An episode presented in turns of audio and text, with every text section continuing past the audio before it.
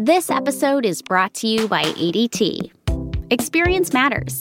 That's why millions of people trust ADT to help protect what matters most and to help keep them safe. Get the latest security upgrades from the largest name in home security. Visit ADT.com today.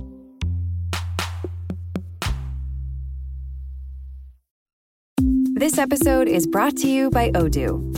Odoo's suite of user friendly business applications can automate, streamline, and simplify every aspect of your business. Each app is intuitive and fully integrated, so you can stop wasting time and start growing your business. It's a no brainer. For a free trial, head to odoo.com slash Spotify. That's O D O O dot com slash Spotify. This is episode one of Undone. To listen to all episodes, head over to Spotify and listen for free. Hi, I'm Pat Walters. And before we get started, I just wanted to tell you that the idea for this show came out of conversations with our friends at Retro Report, the documentary film series that connects iconic news events of the past to today. You can check them out at retroreport.org. From Gimlet Media, I'm Pat Walters, and this is Undone. Undone is a show about how big news stories we thought were over often were the beginning of something else. We'll go back to one of these stories each episode and tell you about the surprising things that happened when everybody stopped looking. This is our first episode, and it starts on a hot summer night in Chicago, Illinois, July 12th, 1979. It's a makeup game. It rained earlier in the year, and we lost the game with Detroit, so this is a makeup game. It's a four-game We're at Comiskey. Park on the south side of Chicago, and the White Sox are playing a doubleheader against the Detroit Tigers. The place was packed. They completely sold out the stadium, and there were another 20,000 people wandering around in the street trying to get in. There were that many people who who couldn't even get in. Yeah, yeah. They were, ever, they were climbing the drain pipes. This is Paul Natkin. He was there that night. But he wasn't there for the baseball game. Nobody was really there for the baseball game.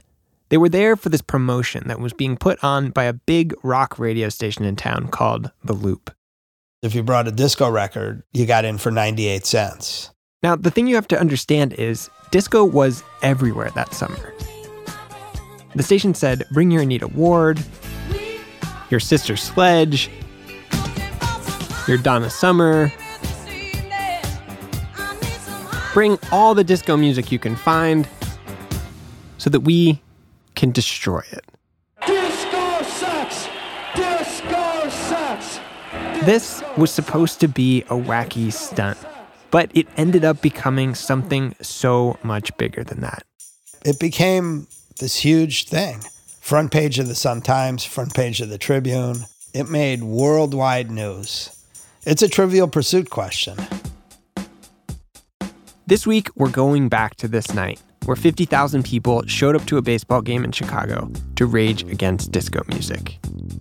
We've spent the past several months sifting through the craziness of that night, trying to make sense of what happened. We found out a lot. And along the way, we came across a guy named Vince Lawrence, an usher at the game, whose story shows how this night connects to so much of the music we listen to today. To get things going, here's Vince, the usher. Well, when I got there, you know, we set up at the gates as usual, and there were lines around the block. And there's Vince was 15 that summer, and he'd gotten a job with this company that provided ushers to big venues in Chicago. take a guy to his seat, watch the concert. Not a bad job. He'd gotten to see lots of shows. ABBA, Michael Jackson, Kiss, um, the Funk Fest at Soldier Field. I saw the Rolling Stones with this um, incredible guy Prince opening for him. And this would have been amazing for any kid, but it was especially so for Vince because he decided recently that he was going to be a musician.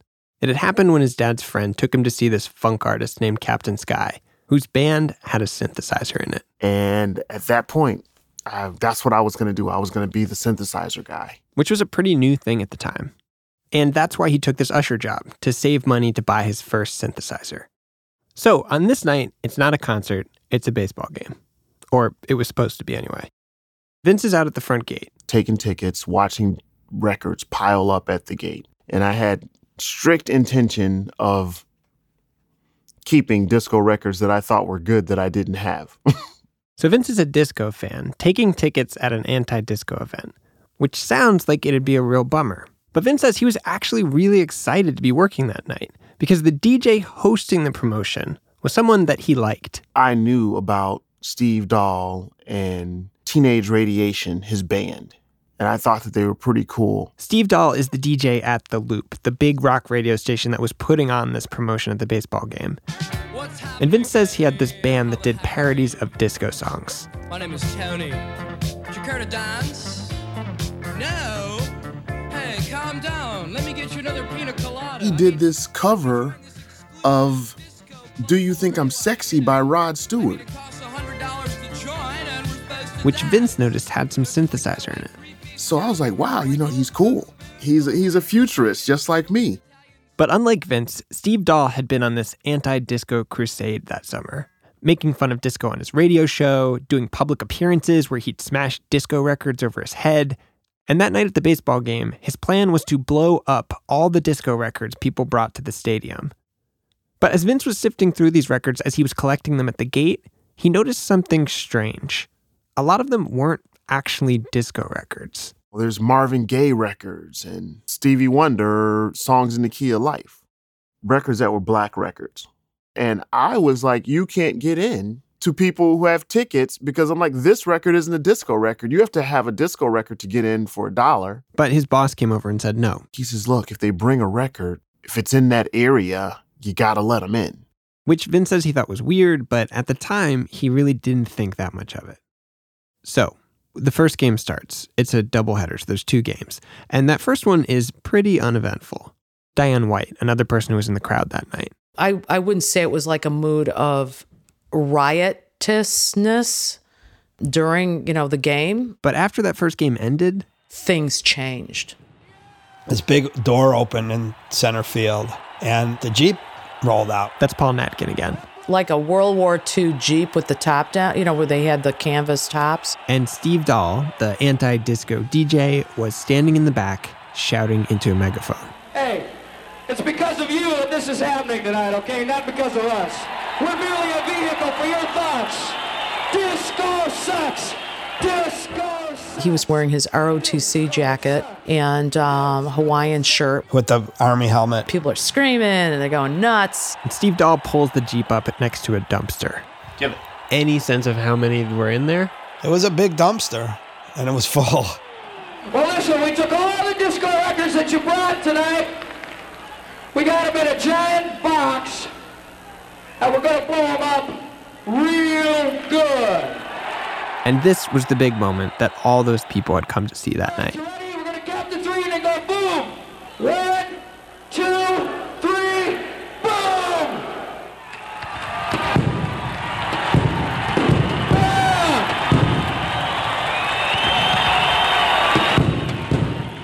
All of a sudden, there's like stuff shooting up in the air. Crowd goes out of their minds. I was working the boxes along the third base line. We were very quickly overrun because there just weren't enough of us. They're they're getting out of their seats and they're jumping onto the field. Thousands of people storming the field. And at first, it all looks pretty fun. You see kids chasing each other around, sliding in the grass, climbing on each other's shoulders.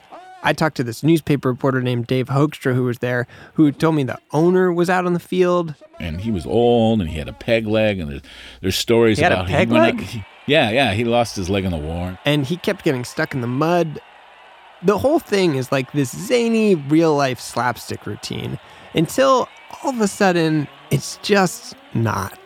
People started ripping up the bases, the batting cages. All hell broke loose. All of a sudden you see a cloud of smoke. Right. What happened was that uh, they van stormed the field and they set a bonfire in center field, and they also And people are dancing around it. Yelling disco sucks. there was a section behind the bullpen where some people lit the um, seats on fire The seats in the stands on fire? yeah yeah I was standing on the field with our uh, camera crew shooting this, and it was one of the most horrifying sights you can imagine. Steve Dahl, the, the disc jockey, was nowhere to be found. Uh, The game delayed over two hours. Jim. Yes, what's the what's the current situation? They just canceled the second game. My chief usher came to me and says, Hey, they're telling us that we have to go home. They're calling the police to protect the park. Police have actually set up barricades now to keep people out of the area of the stadium. Rosemary Gully is there with a live report. So at this point, Vince is just trying to get out of there. And on my way to the locker room, there were just angry people running up to me, getting in my face, saying, Disco sucks, disco sucks. And I remember saying, Hey, look at my shirt. He was wearing a t shirt with the logo of The Loop, the rock station that had put on the event that night. And I had to show him, like, hey, I'm not, I'm, hey, I'm, I'm not, you know, a bad person. Look at my shirt. Feeling like, um, they thought I was disco. And a kid came up to me and took a 12 inch disc and broke it right in my face. It was like a Marvin Gaye 12 inch or something like that. And I didn't understand it till much later that, you know, that was just hate and that um, they were directing it at me because I was black and the record was black. I didn't get that at that time. By the end of the night, 39 people had been arrested. The cops even had to bring in horses. And this became a huge news story. And the pictures of it that went all around the world are disturbing. You see a crowd of thousands of white kids out on this field, smashing and burning records by primarily black artists. And to a lot of people who saw those images in the paper and watched them on television the next day, this didn't look like a wacky radio stunt. It looked really it looked a little scary to me, actually. It looked really frightening. This is Renee Graham. She's a columnist for the Boston Globe who writes about music and culture. But when all this happened, she was a teenager. What it reminded me of, even then, was I remember seeing films of these sort of white citizens councils in the 50s who disliked rock and roll. Now, what they really disliked is the fact that this was a music that was bringing together blacks and whites. Renee says the backlash against disco seemed similar. This wasn't just, oh, we don't like this music. This was this wasn't just that. This was we don't like these people who listen to this music. And to understand that, you really have to go back to the roots of disco, to June of 1969 in New York City. Renee says it all started in the wake of the riot at the Stonewall Inn, when the cops started scaling back their raids on gay bars in the city. It wasn't like the old days where the windows were blacked out and there was no name on the door and you had to know where it was. Suddenly, places were quite open. You know, I can remember going to one of the big, big clubs in the 70s downtown. I was probably, I don't know, 16 years old, so I really had no business being there anyway. And I wasn't and I wasn't out. So going to those those clubs was I felt like I had I'd come home. As a gay woman of color, these clubs became a safe place for Renee and for lots of people. They called the clubs discos because everybody was dancing to records instead of a band. And at first they were dancing to all different kinds of music, funk, soul, R&B. But then in the early 1970s, a new style of music started coming out. This is Love Train. Came out in 1972 by a band called the O'Jays.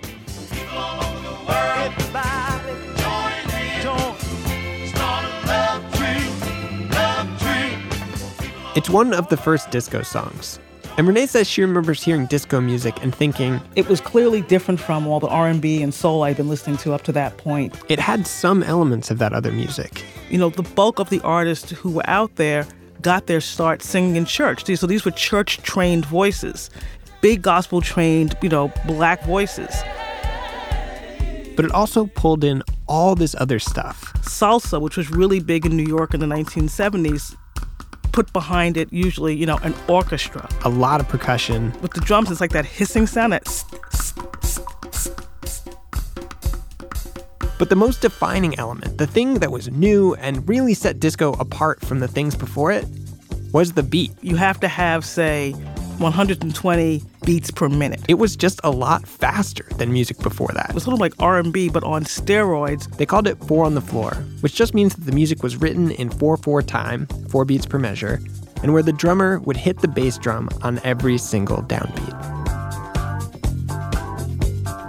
You know, there was something about the propulsion of that sound that was really intoxicating. This beat was brand new, even though it's such a simple idea. And the thing about this beat is that it just made you dance. That was the thing different from a lot of the other music. You could sing along to other things, you could dance, but disco was built to be danced to. And because of that, disco took over the gay dance clubs that were flourishing in New York and other big cities across the country, like San Francisco, Los Angeles, Chicago. And as it spread, the music got woven together with the movement for gay rights, for openness, for inclusivity. The music became the culture. And by the mid 70s, disco had made it out of the gay clubs and into the homes of teenagers like Vince, the usher we talked to before. There was disco on the radio and disco in my house. This is Ring My Bell by Anita Ward, and it would later become one of Vince's favorite songs. The reason I remember that record so much at that time was because it had that one Syndrum sound. And I learned how to make that sound at Captain Sky's rehearsals.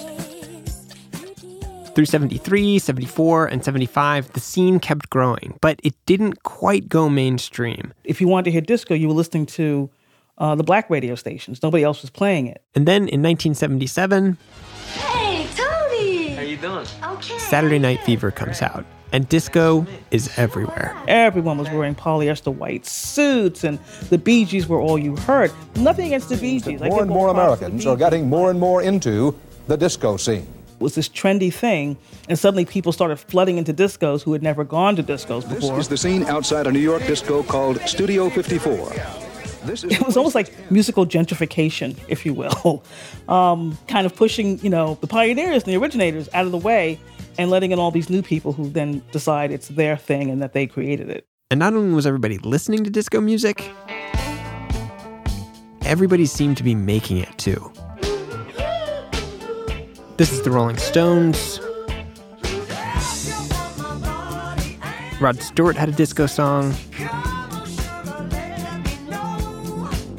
By the spring of 1979, there were 20,000 disco clubs in America. Nearly half the Grammy Awards that year went to disco music, and dozens of huge mainstream radio stations, stations that previously played rock music, switched formats to play disco 24 hours a day.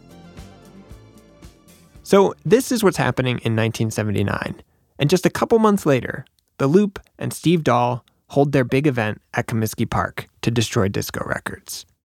And Renee says that night's impact wasn't just about how scary it looked to her on TV, it was bigger than that. Well, I mean, you know, after that, disco kind of becomes a four letter word. People weren't getting played, people weren't getting booked, the records weren't selling as well. Renee says it happened shockingly fast. In 1979, disco was everywhere, and by late 1980, disco dies. That night at the baseball game became known as Disco Demolition Night. And over the years, a lot of people have said it's the night disco died. It's like pulling the rug out from under you. You have to kind of rebalance. Okay, what are we going to do now? How do I stay afloat? This is Janice Marie Johnson, and she had this band called Taste of Honey that had a big disco hit. Boogie, oogie, oogie.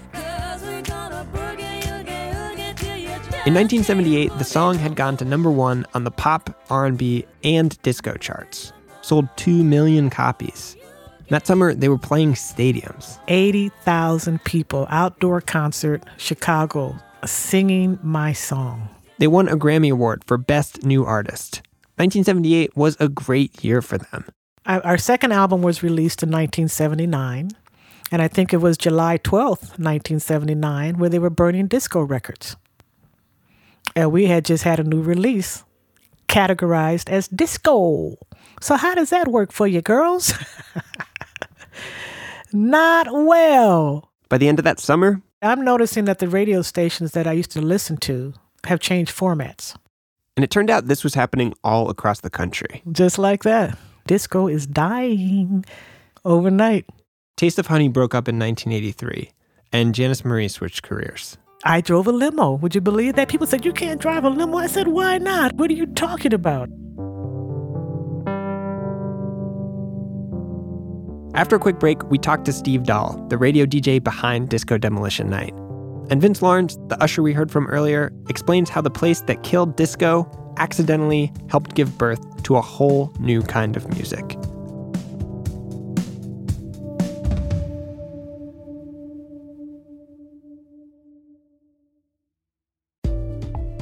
This episode is brought to you by 3M. 3M has always been driven to improve lives with science and innovation. It's this forward thinking mindset that led 3M to invent household items you've come to know and love, like post it notes and command hooks. But 3M believes they have a responsibility to use their science to improve lives in even more ways. That's why they're responding to the COVID 19 crisis by working on solutions for some of today's biggest challenges. As a leading provider of personal protective equipment, 3M is producing critical products for healthcare workers and first responders and donating to local and humanitarian aid partners around the globe. They're also making more respirators than ever before, with plants working around the clock, producing more than 95 million respirators per month in the U.S., helping those on the front lines continue the fight. 3M Science, applied to life. Learn more about how 3M is helping the world respond to the COVID-19 pandemic at 3m.com/covid.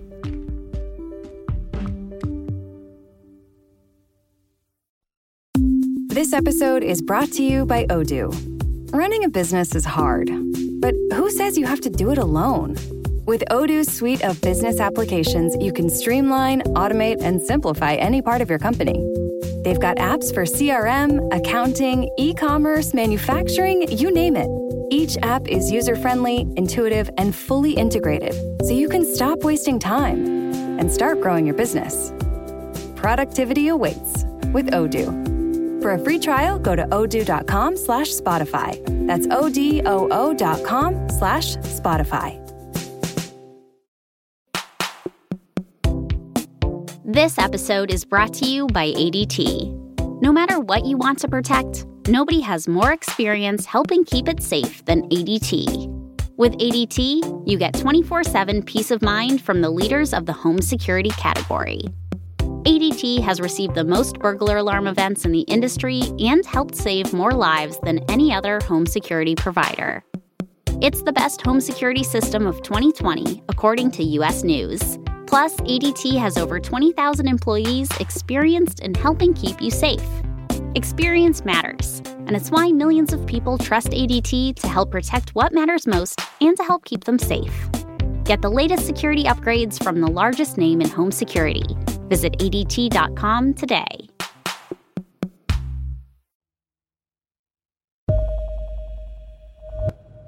Well, it was uh, December 24th, 1978. This is Steve Dahl, the DJ who some people say killed disco music. He's in his 60s now, still making radio in Chicago. And he says Disco Demolition Night all got started because of this crappy thing that happened to him the Christmas before that summer.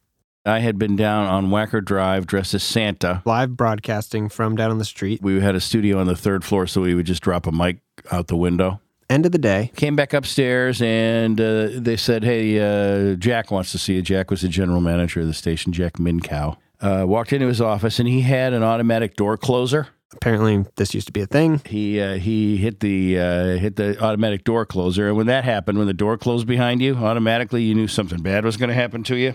So he informed me that the station was changing their format to disco, effective that night. So I I, I drove home in my Santa suit and walked in and told my wife that uh, you know I didn't have a job. Steve had actually just moved to Chicago, and now he was fired, and he blamed it on disco. Steve says before that Christmas Eve firing, he didn't have any strong feelings about the music at all. He wasn't even really that into music. He was a talk guy, ranted about the news, told stories about his life. And he was kind of a shock jock. He made fun of stuff in pop culture. But after Steve got fired from a station that had turned to disco, the music became one of his main targets. Steve hated that rock artists like Rod Stewart were making disco songs. He thought it was phony, like Stewart was just cashing in on a trend.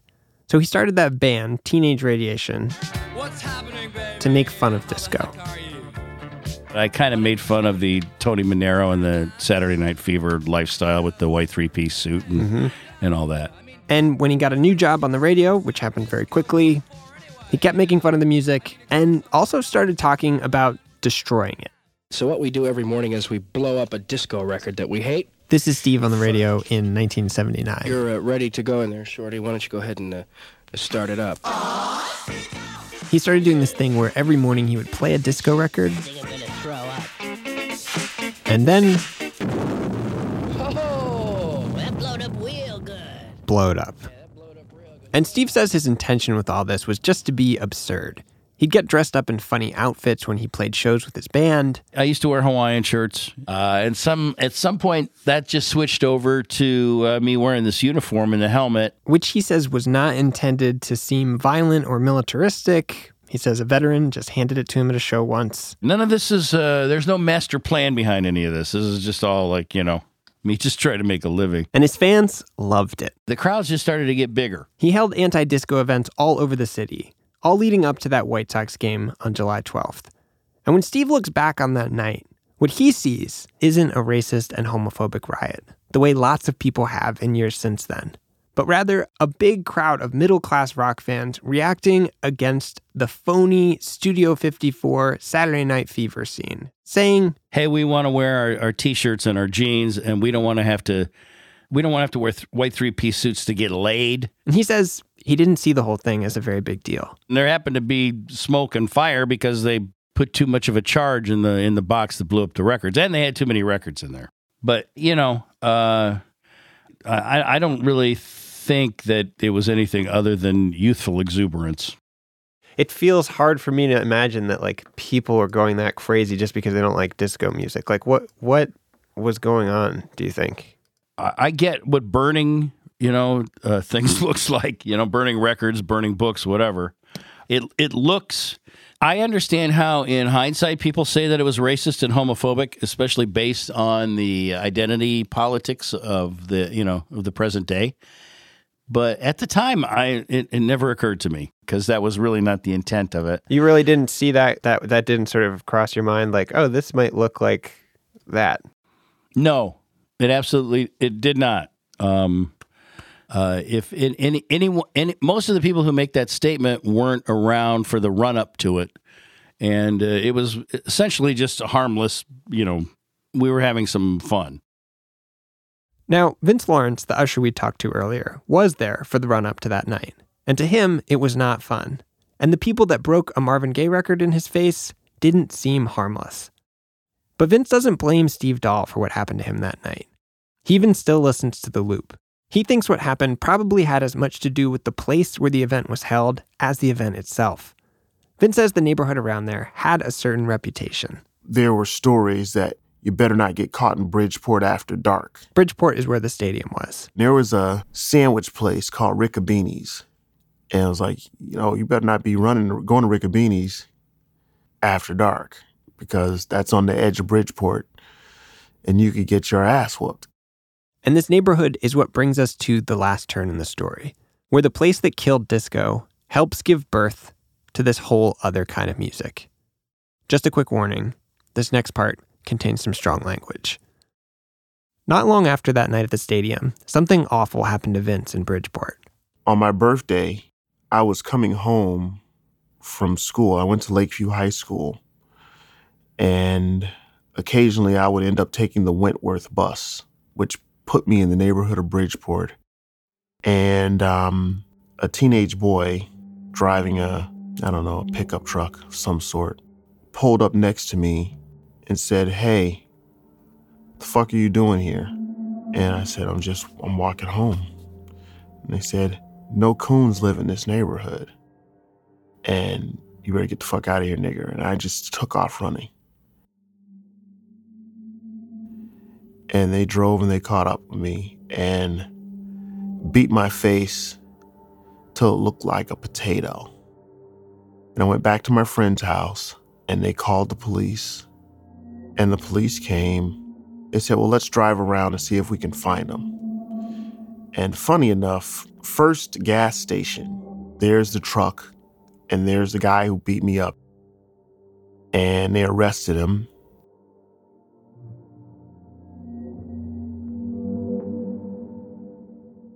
my mother got a call from this kid's lawyer saying, Hey, we've got a court date that's going to come, and we don't want to ruin this kid's life. We were hoping that you could forgive this guy. He made a mistake. He's really sorry. Can we work something out and get you guys to drop the charges? And I said, You know, I have photographs of what my face looked like that day. He didn't seem at all sorry. I think that I should go to the news and I should tell the news that what happened in the South is still happening in Chicago, in your neighborhood. He said, No, no, no, we don't, we, we, we're trying to make peace with this. I understand that, you know, you were hurt and we want to maybe pay you for your trouble. And the light bulb in my head just went off because remember, I was saving up for my first synthesizer. I knew the price list at Biasco Music by heart. And I very quickly added up what it was going to cost me to get my three favorite synthesizers. And I'm like, okay, well, if he doesn't want me to show up at court, it's going to cost him $6,500. and um, we settled we settled for five right then and there. First, I you know actually needed to heal physically, and then after that, I wanted to get my mind right. I was so eager to put it behind me, and I thought that one way to forget about it would be to get on with my music making, which was the only thing I thought about all the time. So that's what Vince did. He bought two synthesizers and he started writing songs. I made a record not too long after that with my band Z Factor, all made with synthesizers. With those very synthesizers, those very same synthesizers, I went on to make um, On and On. That's this song. Vince made it with his friend Jesse Saunders, and it is widely recognized as one of the very first songs in a whole new genre of music called house. House is a lot like disco, but stripped down. So, everything that's good about disco the driving beat, the passion, the energy it's all there. Like, get rid of the big bands, the soaring lyrics, the string sections. We just like the part that was supposed to break down. Skip all that drama at the beginning, all the foreplay. I guess I would say that house is to disco as tang is to orange juice. It's got the flavor of oranges just intensified and crammed into a little space. It's this sort of evolution of disco. Renee Graham again. As she started writing about music professionally, she watched this evolution from disco to house unfold. The great, late great DJ, uh, Frankie Knuckles, you know, called house music, you know, disco's revenge. Frankie Knuckles is known as the godfather of house music. He DJ'd at a black gay club in Chicago called The Warehouse, which is why it's called house music. As more and more artists started making this new music, you could see house start to fill in the space disco once occupied. Vince was too young to get into the warehouse, so he and his friends started throwing their own parties, these semi legal, all ages DJ parties at warehouses. The energy was insane. It was incredible. You know, just imagine, just imagine you put 1,500 17 year old kids in a room unattended with music. and these parties started multiplying like crazy in Chicago and in other cities across the country. This is Love Can't Turn Around by Farley Jackmaster Funk, which is a really famous house song. But you probably haven't heard of it because house kind of stayed underground in the US. But by the mid 80s, it started its own disco like crescendo into the mainstream.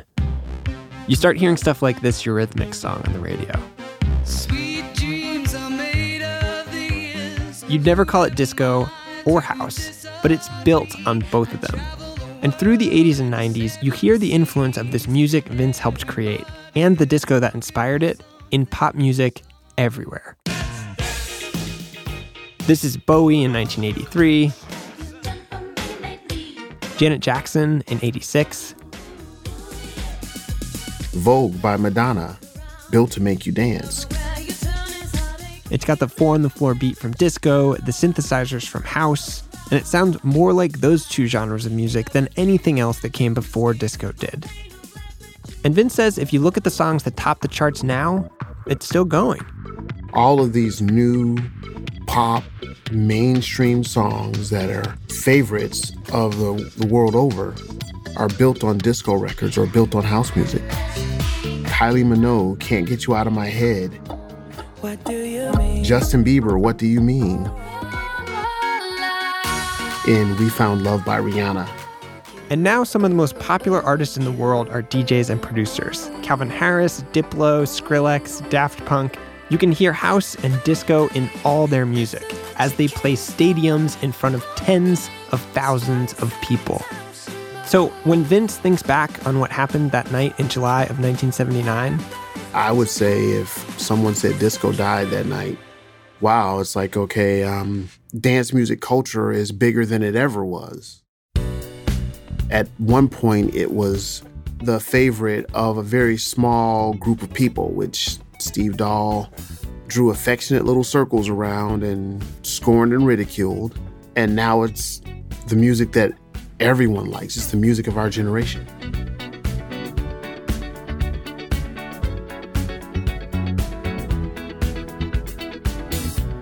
hearing Vince say all this, I found myself thinking, like, dance music is kind of right where disco was in 1979.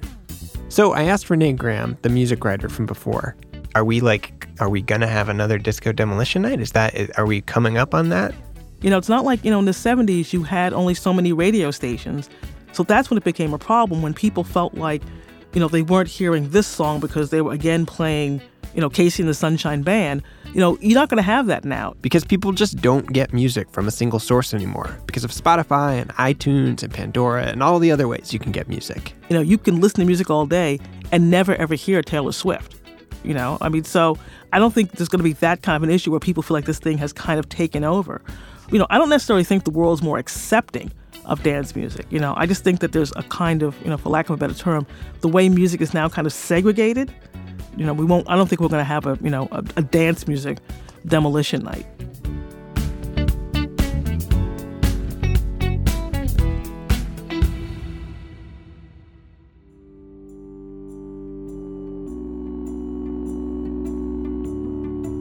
Undone is hosted and produced by me, Pat Walters, along with Julia DeWitt and Emmanuel Barry. Our senior producer is Larissa Anderson. We are edited by Alan Burdick and Caitlin Kenny. Special thanks to Alice Eccles, Sasha Frere-Jones, AJ Cervantes, Giorgio Moroder, Bob Esty, and Jesse Rudoy for putting us onto this story in the first place. Special thanks to Renee Graham and Vince Lawrence, who both made Spotify playlists for us of their favorite dance tracks inspired by house and disco. Check it out at gimletmedia.com slash undone. Undone was conceived in collaboration with our friends at Retro Report, the documentary film series that connects iconic news events of the past to today. You can find them at retroreport.org. This episode of Undone was mixed and scored by Bobby Lord, with additional music by Matt Bowl. Our fact checker is Michelle Harris. If you want to get in touch, follow us on Twitter at Undone Show or email us at undone at gimletmedia.com.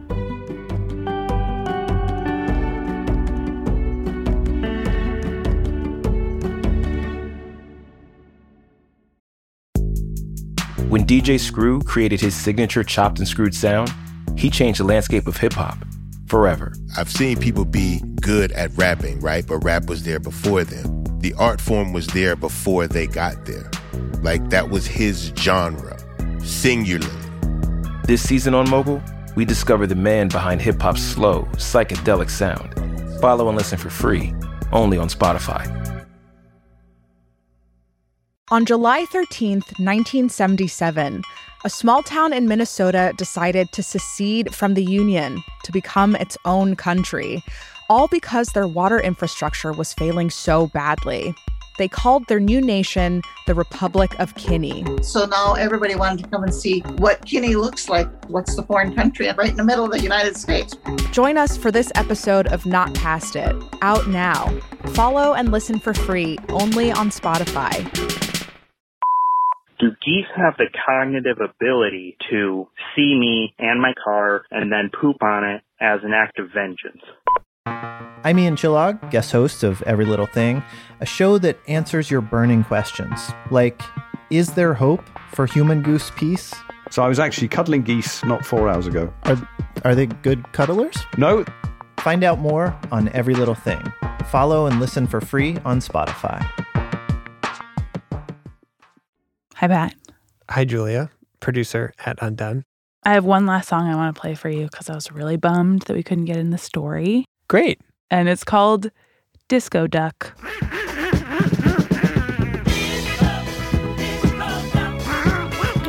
Oh, this is terrible. It was a hit, top of the charts for a whole week in 1976.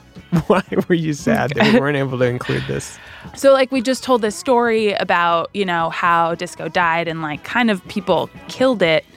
But the other part of it is that when disco had gotten really popular, it also, like, you know, got kind of bad. Disco Duck was like the original terrible pop song. Maybe. I think so. You have a different idea of what was the patient zero of horrible pop culture and music. Send us an email. Uh, or write it in the review on iTunes. That's the best way to get in contact with us, actually. We're shutting down our email address. the only way to contact us is via iTunes reviews. All right. Well, thanks, Julia. Thanks, Pat. Bye.